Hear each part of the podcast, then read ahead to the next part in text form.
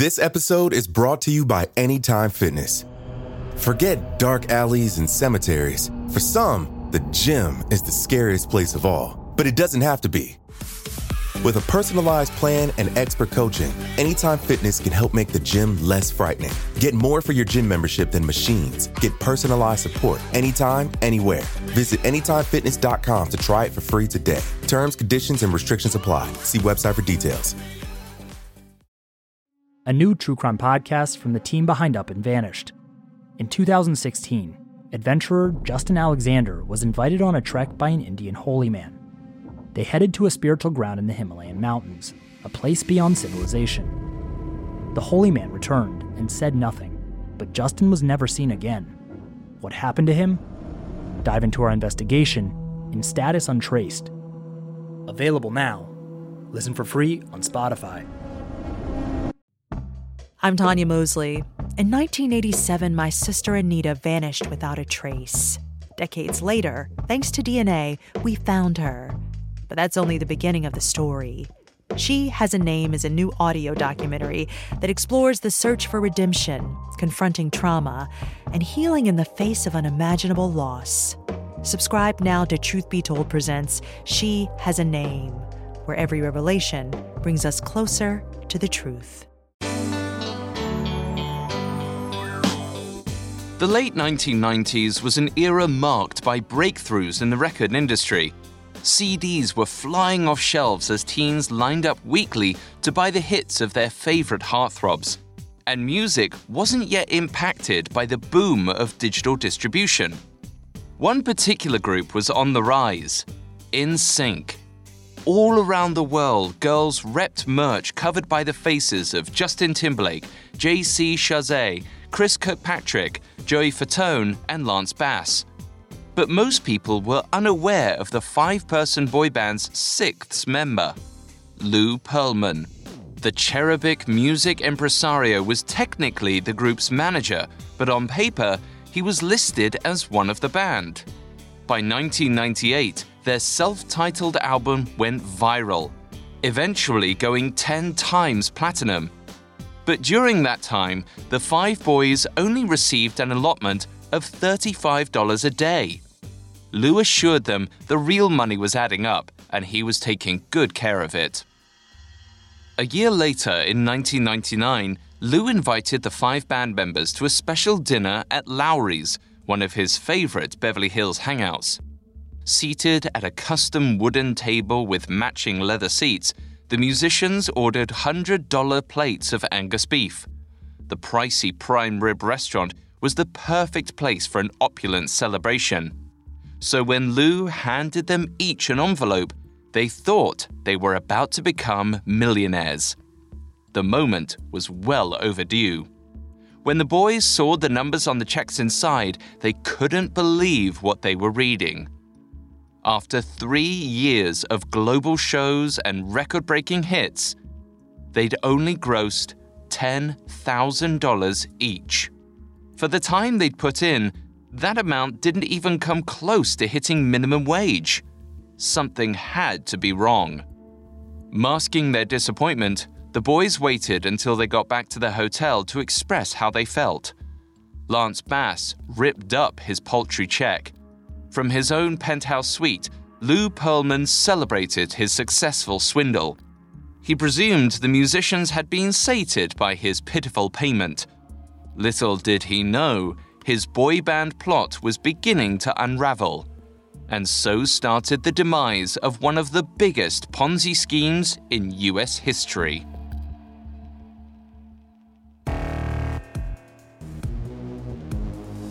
Welcome to Con Artists, a Parcast original. I'm Alastair Murden. Every week, we peel back the layers of history's greatest deceptions and tell the stories of the hustlers, swindlers, and fraudsters that orchestrated them. I'll dive into their psychology, break down their tricks, and explain why anyone might fall for a con. You can find all episodes of Con Artists and all other Parcast originals for free on Spotify or wherever you listen to podcasts. To stream Con Artists for free on Spotify, just open the app and type Con Artists in the search bar. Last week, we discussed Lou Pearlman's upbringing in Queens, New York, and his unlikely journey from airships to riches. But the fraudulent company that helped him establish his wealth was only the beginning for Lou. This week, we'll talk about Lou's life post aviation and his venture into Popstar Nation, a journey that would give him a legitimacy he leveraged into cold, hard cash. As victims of his cons kept investing, he discreetly stole over $300 million. Lou Pearlman's first taste of the music industry came from his impressive Rolodex of clients who rented his private jets. Even though his company wasn't as booming as he claimed, he did enough actual business to forge relationships with high-profile people.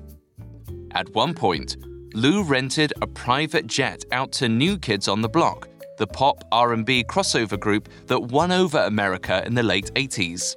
During their rental, Lou learned that New Kids on the Block made $200 million in record sales and $800 million in touring and merchandising. Lou decided he was in the wrong industry. His new objective became clear.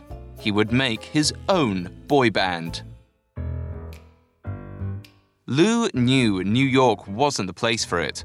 While considering options for relocation, Orlando, Florida struck his fancy. Home to Disney World, the town of entertainment would be a promising place to find young, aspiring performers. So Lou took the leap of faith, moved to Orlando, and brought his swindling ways with him. His first step was maintaining Airship International, which he did by securing marketing deals with MetLife and SeaWorld. But even while building out his air charter empire in this new locale, Lou never lost sight of his real goal. In 1992, he placed an ad in the Orlando Sentinel. It read, Producer seeks male singers that move well between 16 and 19 years of age, wanted for new kids type singing dance group. Of course, it didn't take long for a whole slew of talented young boys to start reaching out. He had AJ McLean, Howie Dorough, and Nick Carter all on board to join the group after their auditions. He found singer Kevin Richardson at Disney World, where he was playing a Teenage Mutant Ninja Turtle and Aladdin. From there, Kevin Richardson recommended his cousin Brian Littrell, and thus all five slots were filled. Lou then gave them what he considered to be a boy band boot camp Day in and day out, they were rehearsing dances and songs in Lou's airplane warehouses. The demanding rehearsals were exhausting, but they still managed to enjoy downtime, often spending it in Orlando's Backstreet Market, an outdoor flea market. It was this spot that gave the band the name that would go down in history the Backstreet Boys. After a year of hard work, the boys officially formed the band in April 1993. For the first major show deal, Lou reached out to SeaWorld. Since the famous aquatic theme park already used Lou's blimps, he easily acquired a meeting with the park's entertainment executives. The boys performed their first show in May 1993 during SeaWorld's Grad Night event. It was the perfect plan thousands of high school girls ready to join the band's fandom would be there. It would set the boys up to be the heartthrob icons Lou knew they could be. The evening of their first performance, the boys climbed onto the stage at the Nautilus Theatre, filled with excitement. Their opening number was a cover of the R&B classic Get Ready by The Temptations. The show went off without a hitch. Grooving on the stage that night, the boys demonstrated a sonic harmony and rhythmic flair. A crowd of 3,000 people hooted and hollered. And Lou was all too thrilled to see the response to his makeshift boy band. In retrospect, their SeaWorld debut couldn't have been more symbolic of the fates the boys found. They were captives on display for the world to see. The success of the SeaWorld gigs stole the attention of a local radio station DJ, but more than that, it motivated Lou to fly the boys to New York. There, they'd perform for ICM and William Morris Agency. It was this trip where Lou got his first video of the boys performing. He sent that out to just about everyone he could find in the music industry, including two longtime professionals, Johnny and Donna Wright. And their fate was sealed thanks to the intervention of two music industry professionals. As former road managers for New Kids on the Block, Johnny and Donna knew how to market young talent. After seeing the video of the Backstreet Boys, they wanted to meet with Lou about the budding boy band. Things were heating up, and Lou was all too ready to sizzle. To make the right impression on Johnny and Donna, Lou pulled up to their first meeting in his light blue convertible Rolls Royce. Johnny Wright explained, What I had heard about him prior to meeting him was that he was a billionaire. He runs around in a Rolls Royce, he owns all these blimps. He also told me he was a writer and a producer. I had no reason to doubt anything that he was telling me at the time, and he had already put the band together. I just felt like, hey, we lucked into something here. By the way Johnny describes Lou, it's clear Lou was benefiting from a psychological experience called the mere exposure effect. According to psychologist Robert Zajonc, who popularized the mere exposure phenomenon, human choice doesn't require conscious cognition. Instead, people tend to develop preferences for things that are familiar. The brain tends to believe that because it knows one or two things about someone that it approves of, the person himself is worth trusting. Johnny hardly knew anything about Lou, except that the guy was rich and creating a boy band. As the former road manager of the New Kids on the Block, Johnny was most certainly familiar with the wealth that can come from teen singing groups. Therefore, his brain didn't have to do the hard work of evaluating the experience Lou was pitching and using critical judgment. Though the video of their SeaWorld performance blew Johnny out of the water, what really secured his future with the Backstreet Boys was Lou's lavish lifestyle. If Lou was willing to bet on the group with all his boastful success, Johnny figured the boys were a worthy investment. That summer, Johnny and his wife Donna officially came on board to help Lou manage the Backstreet Boys. And for the next year, the two worked with Lou to catapult the boys towards stardom. Yet it was only a matter of time before Lou's greed would bring their glory crashing down. When we return, Lou's boy band catches on to his grift. This episode is brought to you by Anytime Fitness. Forget dark alleys and cemeteries. For some, the gym is the scariest place of all, but it doesn't have to be. With a personalized plan and expert coaching, Anytime Fitness can help make the gym less frightening. Get more for your gym membership than machines. Get personalized support anytime, anywhere. Visit AnytimeFitness.com to try it for free today. Terms, conditions, and restrictions apply. See website for details. Now, back to the story. During those early years of the 1990s, Lou Pearlman, Johnny Wright, and Donna Wright worked as a mass promoting trio for the Backstreet Boys. Johnny handled management, Donna worked with the boys directly, and Lou directed scouting and business. In one interview, Lou claimed the three of them run it like a family business. He added, We take care of them. But there was a problem with the impressionable Backstreet Boys looking up to music executives like Johnny Wright and Lou Pearlman as father figures. The lines between work and home life became dangerously blurred. As far as they were concerned, Lou had their best interest at heart. That facade, however, wouldn't last forever.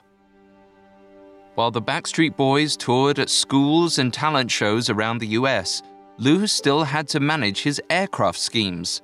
While his blimp advertisement gigs still generated small amounts of revenue, it wasn't enough to sustain the cost of upkeep. His original dream of owning blimps was quickly deflating. One of the blimps, which had been chartered to promote a Pink Floyd tour, fell victim to a windstorm. Another one crashed in North Carolina. The third disaster landed the blimp right in a Long Island man's front yard while it was headed to the September 1994 US Open tennis tournament. That same year, Airship International noted a $4 million loss. Its stock had fallen from $6 a share to 13 cents. Lou wasn't sweating it though. He assured investors that their money was being kept in a much larger company, which he called Transcontinental Air.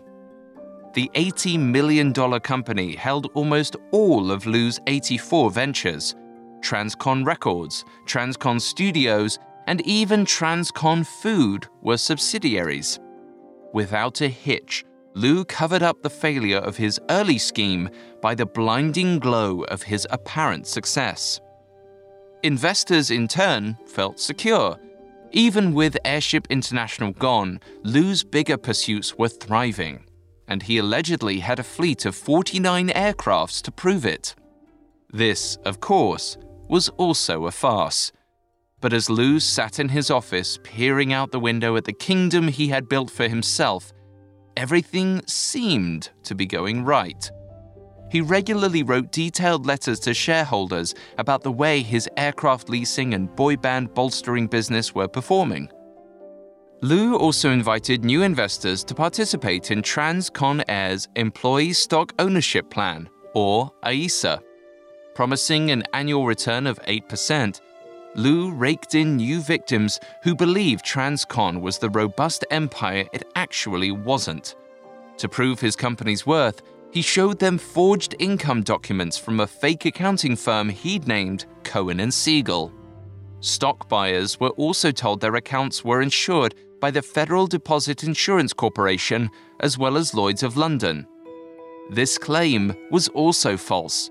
There was no insurance on what Lou was selling. Instead, the fund acted as Lou's piggy bank, which he would turn to any time he needed to pay off bank loans, establish legitimacy with a new investor, or buy one of his many cars. He also siphoned money into his boy band dreams, sinking what he claimed was over $3 million into the Backstreet Boys before they even had a record deal. But he made sure to log each of these debts for later payment. And when the group finally signed with Jive Records in 1994, Lou was all too eager to send the boys invoices for the costs he covered until then. Denise McLean, mother of the Backstreet Boys' AJ, remembers seeing the first of Lou's bills. She'd never seen that many zeros before. In her memoir, she wrote, It was downright shocking what we owed that man.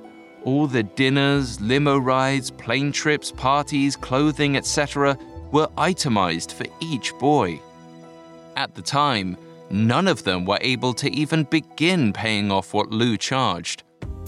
But success for them finally came three years later in 1997 with their debut self titled album featuring the single Quit Playing Games with My Heart. And though they rapidly sold 14 million copies in the US, the boys never saw more than $300,000 each. Meanwhile, Lou walked away with tens of millions of dollars and an impressive network of music industry professionals.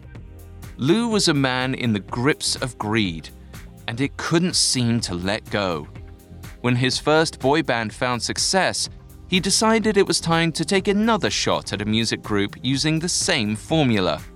If he'd done it once, he figured he could make it happen again. So, lo and behold, he held an audition for NSYNC, and by the mid 90s, the group of five fresh faces were on their way to stardom. Thinking the well of boy band talent was limitless, Lou also started the careers of other major artists and groups. His roster included LFO, Take 5, Aaron Carter, C Note, and Innosense. Talent like this also gave Lou prime relationships with executives at MTV, who featured many of Lou's artists on their show Total Request Live.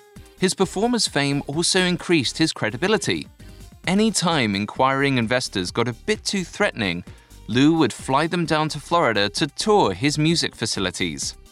Sometimes they'd stop in on a Backstreet Boys recording session, at which point the investor in question would be starstruck.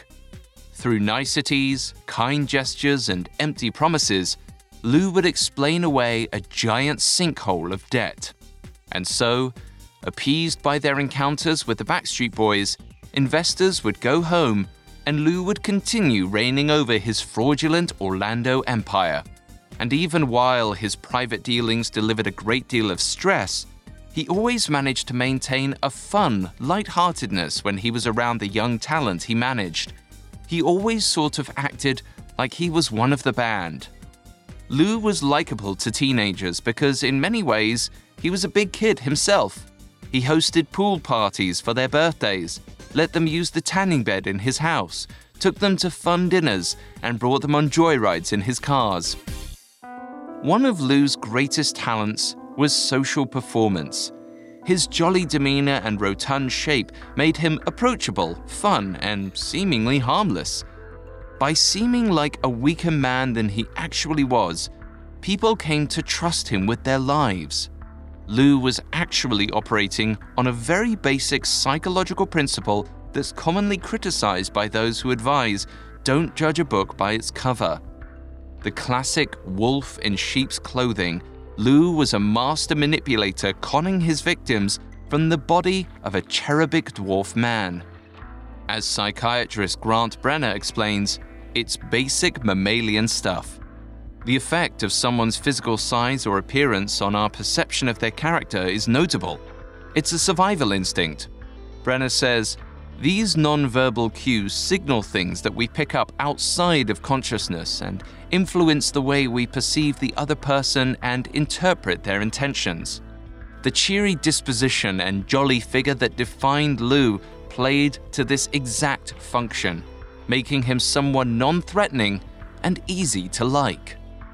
But Lou didn't just let his harmless appearance speak for itself.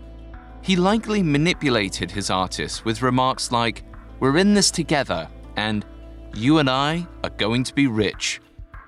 He also had them all call him Big Poppa. By forming this bond with them, he was able to prey on their emotional vulnerabilities. They perceived him as a harmless friend, and Lou allowed the stars to enjoy the luxuries of the wealth they had earned him, to a point. The painful part about Ponzi schemes for the con artists who weave them is that at some point, people start asking for their money back. For Lou Pearlman, the tires of his machine gone mad began to spin loose in 1998, when Brian Littrell of the Backstreet Boys brought a lawsuit against Lou. Brian claimed that Pearlman had not been truthful about the group's earnings, and of course, Brian was right. From 1993 to 1997, Pearlman and his company took about $10 million in revenue, while the band only got $300,000 total. That factors out to about $60,000 per person. In an interview, Lou claims that he made about $50 million off of each Backstreet Boy. As the other band members caught on to the fraud, they sued him too. After all, he'd made his entire boy band empire on their backs. When NSYNC filed their own lawsuit against Lou Pearlman in 1999, Lou turned on them. He was no longer the cherubic figure they called Big Poppa. He was a predator fending off his prey, a lone wolf demanding money that was never rightfully his. The details of Lou's settlements with NSYNC and Backstreet Boys were never made public, so we don't know what kind of restitutions were made, if any. But it is clear that Lou was ousted from both groups. Moving forward, both the Backstreet Boys and NSYNC were signed to Jive Records and had new management. But the strange thing was, even after the fallout with his two major boy bands, Lou continued to work in the music industry, nearly unscathed. The only mark on his reputation came in the form of a dig from NSYNC with their hit single Bye Bye Bye. In the song, the singers belt, I want to see you out that door, baby, bye bye bye. Its lyrics describe the end of a romantic relationship, but they were also a nod to the group's recent separation from Lou Pearlman. Their time being conned by Big Poppa had come to an end, and they'd made an act of musical retribution. After losing his two main money earners, NSYNC and the Backstreet Boys, Lou was determined to rebuild, and in stunning fashion. He got in touch with TV network executives he knew, and he pitched a new show focused on his own process of finding and nurturing new talent. He called the show Making the Band. Surprisingly, ABC liked the pitch, and they went into production full speed ahead. In 1999, Lou starred in the initial season of Making the Band, embarking on a nationwide talent search in eight cities. His goal was to select five boys for his next boy band creation. Whatever came of this would then serve as Lou's next revenue stream. He called his first group of boys O Town. But unfortunately for Lou, both the show and the band weren't as popular as he hoped, despite O Town's first single selling 2 million copies. The first two seasons of Making the Band were broadcast on ABC, but the ratings were not strong enough for the show to survive. It seemed that audiences weren't big fans of Big Poppa. Learning the show wouldn't be picked up for another season, MTV stepped in. They felt they had a stronger audience for a show centered around the music industry, so they started it anew in 2002. But Lou wouldn't make the cut for the MTV rendition. Instead, MTV's version featured P. Diddy spearheading a search for hip hop talent. Financially and emotionally crushed by this rejection, Lou set his sights on yet another con to keep himself afloat. In September, he purchased Mark Tollner's internet based talent company, Options Talent Group. To some, this may have seemed like a natural step for Lou, but the buy was a bit perplexing. Options Talent Group had already been accused of fraud.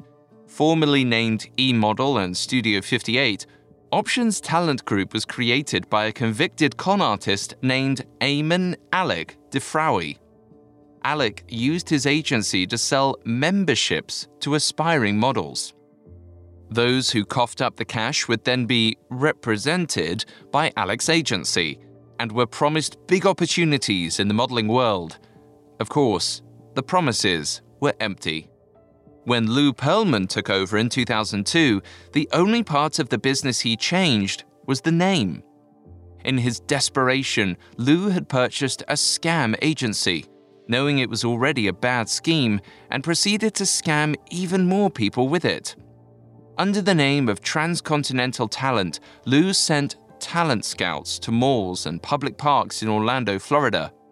There, the scouts would approach gullible adolescents and college students and gush about the victim's edgy look. Typically, the mark didn't even have a marketable look. Lou was just selling his agency to anybody and everybody who would bite. Starry eyed kids with big dreams would then hand over their information, receive a callback for an audition, and undergo a phone interview. If all went well, the person with often little talent, promise, or commercially viable beauty would be asked to pay a whopping $600 for transcontinental talent's representation. Lou then milked even more money from his victims by selling them picture packages that included professional makeup and photography. Once photos were taken, they were posted to Lou's website of Talent. And that was it. Nothing more ever developed for these fashion hopefuls. Over time, these swindled kids began to realize they'd been ripped off, and they bombarded transcontinental talent with angry inquiries. In response, Lou simply reasserted the promises he had made to get their money in the first place. With his help, he claimed, anyone could be a star.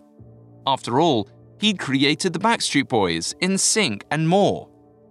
Despite his reassurance, suspecting victims went to the authorities. In August 2002, the Florida Attorney General Economic Crimes Division began a formal investigation into the unfair, deceptive, and fraudulent practices of Pearlman's scouting business. Victims filed over 2,500 consumer affidavits that detailed a range of fraud and deception claims. And for Lou, these allegations were piling up at the worst time. He needed a boost in his reputation after his fall from the graces of reality television. Instead, he was only hit with more suspicion. Lou Pearlman had barreled down the boulevard of broken dreams for far too long with no repercussions. With rapidly diminishing funds, he needed a new way to buy time. Coming up next, Lou goes to great lengths to flee from his lies. Now, back to the story. In August 2002, Orlando officials began investigating Lou Pearlman's talent agency for fraud, and his profit margins plummeted. Worse than that, Lou was at risk of a criminal conviction. To get the investigators off his back, Lou sought out a relationship with Charlie Crist, the Florida State Attorney General. At the time, Crist was planning out campaign strategies for his run for Florida State Governor. To curry favor with Crist, Lou Pearlman vowed to renovate the shuttered Church Street station into offices for his transcontinental companies. Once the heart of Orlando's downtown, the decrepit building was in need of restoration. And as always, Lou made big promises. He wooed the community, claiming he'd create 500 full time jobs by the end of the year, investing over $11.5 million into the city. He declared that he would give Orlando 150 outdoor street events during 2004 and free use of a ballroom he planned to build. He also guaranteed that he would sponsor two special events a year, which would cost $5,000. For all these pledges, the townspeople of Orlando gave Lou a key to the city. Though Lou had done some shady things, he probably thought winning over Orlando's civilians would help him clear his reputation. This was merely another elaborate step in his series of cons, and it's also a classic con move. Legal scholar Tamar Frankel is the author of The Ponzi Scheme Puzzle.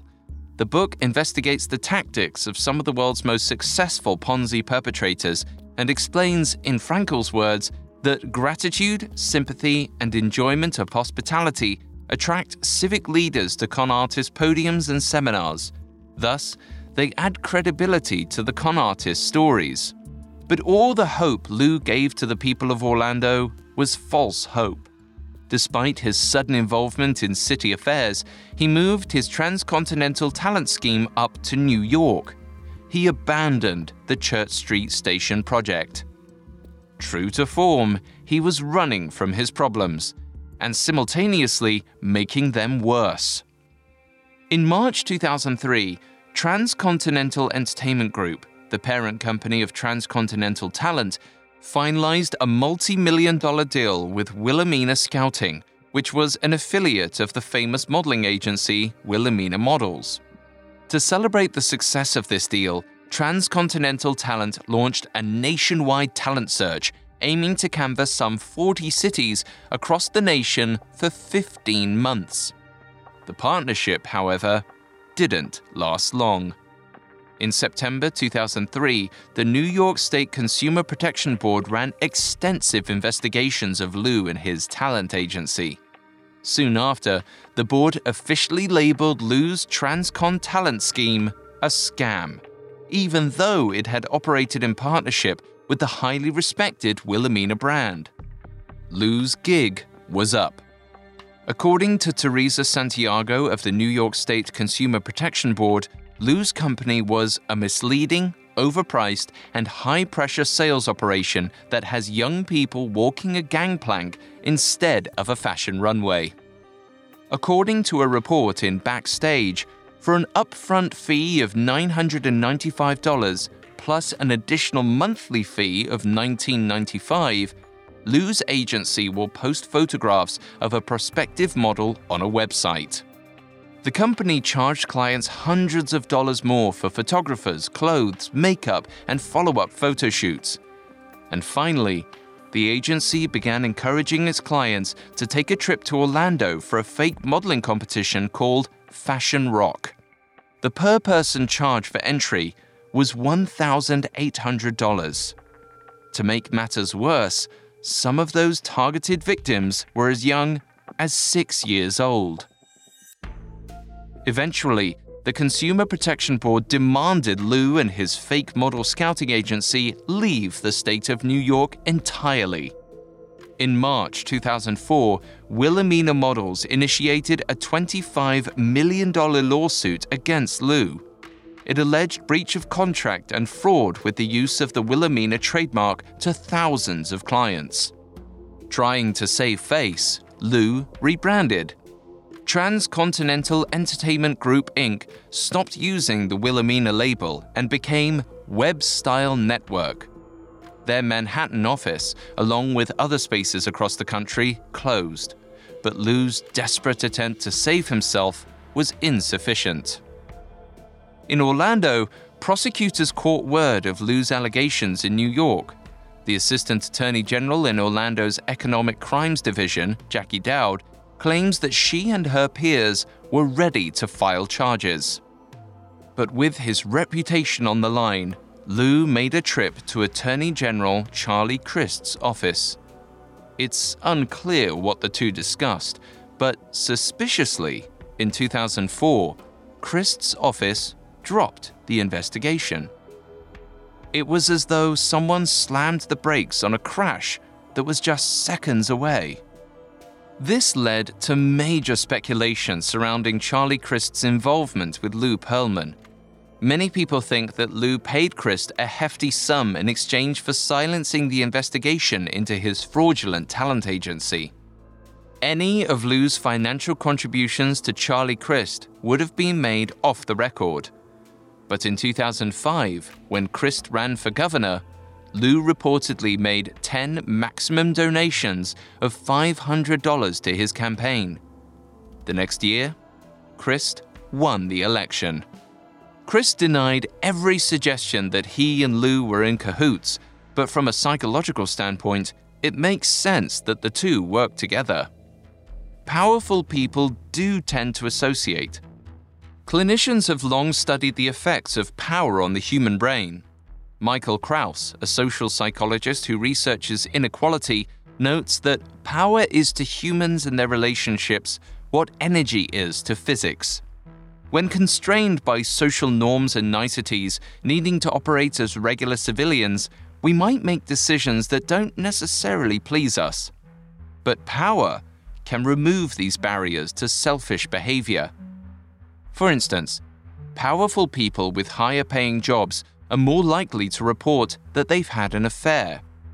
This suggests that power grants the powerful a sense of being above ethical standards so much so that they readily admit to their actions.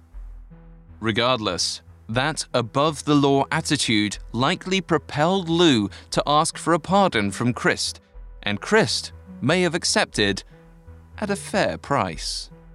But even though Lou may have bribed Crist in exchange for the halt of investigations into his Transcon Talent Con, others wouldn't be so easily dealt with.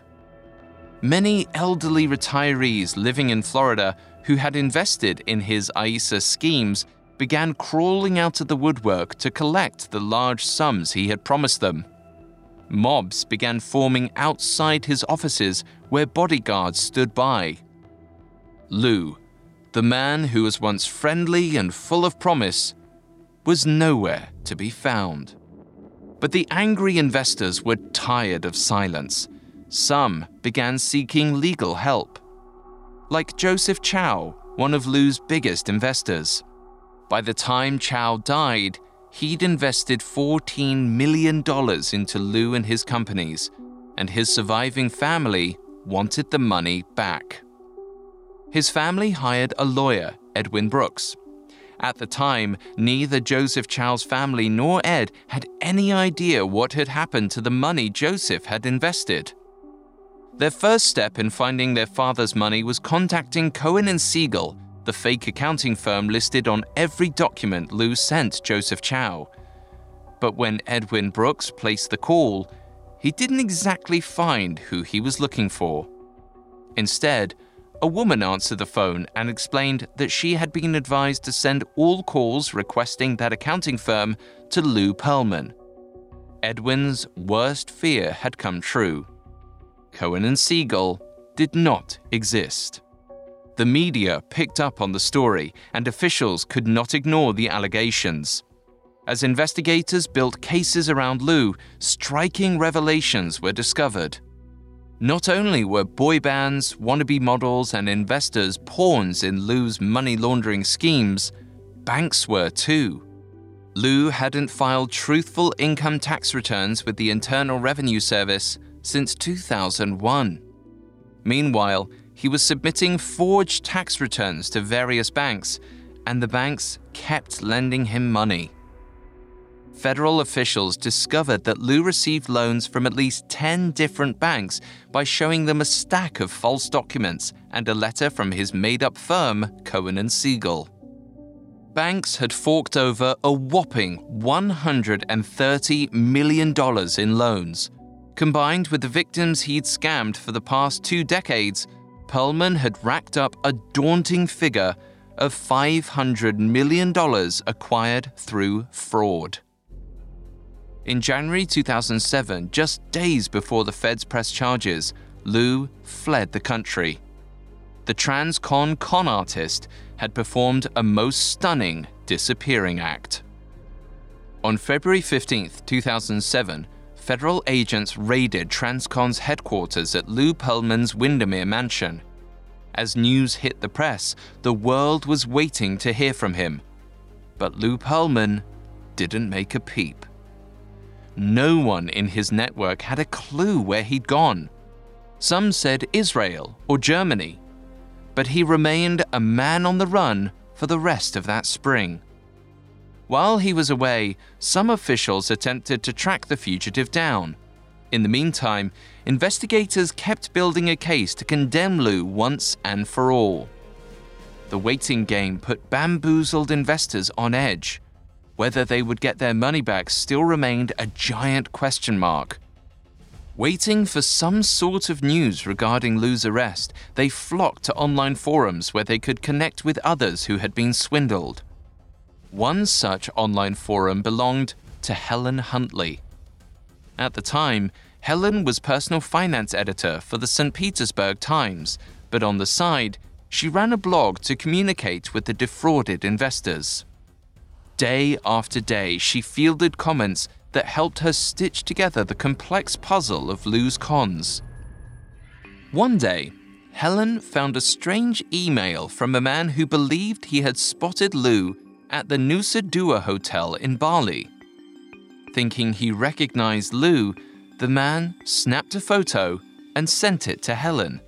Helen decided to share the reported sighting with the FBI the FBI contacted their agents in Jakarta, and American agents advised their contacts to fly to Bali, Indonesia, the location of the hotel where Lou Pearlman had been spotted. Sure enough, they found him. Lou had been checked into the hotel under the alias A. Incognito Johnson. As soon as he was identified, Lou Pearlman's belongings were confiscated. He was expelled from Indonesia and arrested in Guam. In 2007, he went to court and initially intended to fight the fraud claims. Even up until his sentencing, Pearlman requested a telephone and internet connection two days a week so he could promote bands from federal custody. His request was roundly rejected. Lou was tried and found guilty of conspiracy for investment fraud and bank fraud, money laundering, and perjury. Then, on May 21, 2008, the rotund impresario who had finangled his way into the gold rush of boy bands was finally sentenced to 25 years in prison. His expected release year was 2029. After over 10 years of legal battles, Lou was finally behind bars. The gig was up. Yet, even incarceration couldn't contain Lou's entrepreneurial spirit. He helped manage the Christmas choir in jail and attempted to keep in touch with influential people on the outside world, assuring reporters that one day he'd be back. But he never was. On August 19, 2016, Lou suffered sudden cardiac arrest while still in prison at the Federal Correctional Institution in Miami, Florida. Many of the musicians he impacted posted on social media. NSYNC's Lance Bass tweeted out, He might not have been a stand up businessman, but I wouldn't be doing what I love today without his influence. After years of scheming, the world said bye bye bye to 62 year old Big Poppa Lou Pearlman. The Scamster will always belong to a part of music history that gave an entire generation anthems to last a lifetime. He undoubtedly shaped the music industry.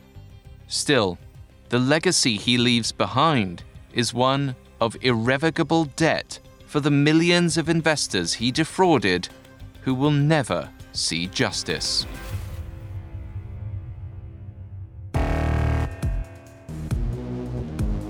Thanks for listening to Con Artists. We hope you enjoyed today's episode on the Ponzi plane that permeated pop. Tune in next week for another episode investigating the spineless schemes of con artists past. For more information on Lou Pearlman, we found The Hit Charade, Lou Pearlman, Boy Bands, and the Biggest Ponzi Scheme in US History by Tyler Gray extremely helpful for our research. You can find all episodes of Con Artists and all other podcast originals for free on Spotify. Not only does Spotify already have all of your favorite music, but now Spotify is making it easy for you to enjoy all of your favorite podcast originals like Con Artists for free from your phone, desktop, or smart speaker.